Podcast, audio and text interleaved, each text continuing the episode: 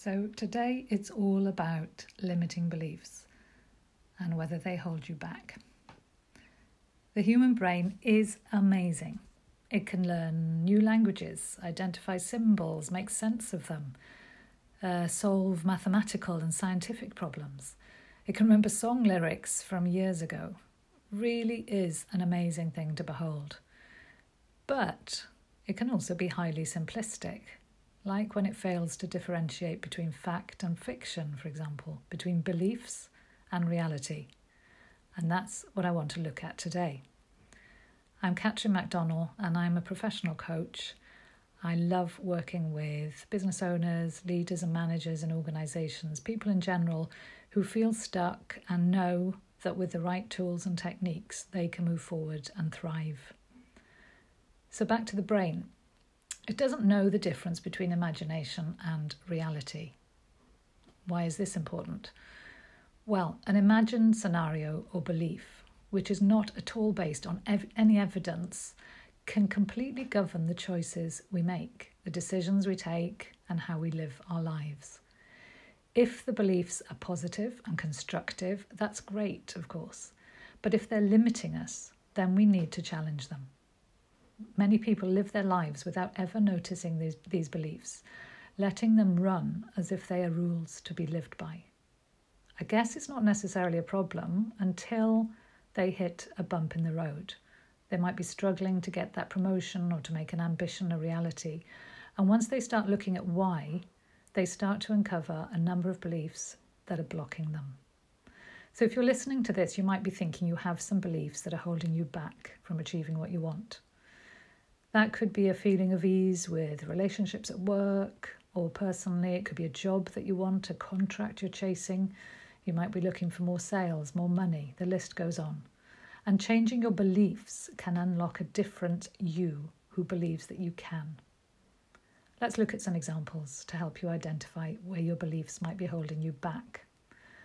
One of the big ones is that's not for me. It's a belief that success, happiness, doing a job you love that pays you well, or a profitable business that works for you is something that is for others, that you don't belong there that you somehow don't deserve it because you're not good enough. You might have the wrong background, connections, accent, looks, education. The list goes on. And then there's simply an acceptance that these things will never be in your reach. If this resonates with you, then it's time to challenge it. Take a moment to really explore what your beliefs are here. What are they saying? It can help to write them down. Put this on pause, go and get some paper or write it on your phone. It really helps to see them written so that you realize that they are just beliefs, not facts. Then challenge each one. That belief that says I'm not good enough is hugely common. It can mean that you shy away from trying new things, stepping out of your comfort zone, asking for what you really want. So ask yourself what is good enough? What does that actually look like? Write your answers down. There might be some concrete reasons. For example, you might not have the relevant qualifications or skills. And so you can look at these and think, okay, can I do something about that? But there might be some beliefs around not being good enough that are actually based on thinking everyone else is better and they deserve the success. So start looking at this. I can tell you from so many coaching conversations with very successful people who have got the business, the career, the place at the table you might like to have, that they got there either by actually believing they had the right to be there or by acting that they did. Lots and lots of people struggle with limiting beliefs, just like you do, but they've learned to challenge them. So have a close look at the I'm not good enough belief and change it to I'm as good as anyone else and I can learn to act like that. Another belief I hear frequently is one based on personality traits that are accepted, that they're set in stone and unchangeable. It's a belief that you are who you are and this can't be changed. Things like, I'm a worrier or I'm not confident. And whilst these may contain some truth in the moment, you might be demonstrating some of these behaviors that prove the belief, they're not lifelong characteristics if you challenge them. So you need to challenge that belief and change it to I was a worrier, but I learned not to be.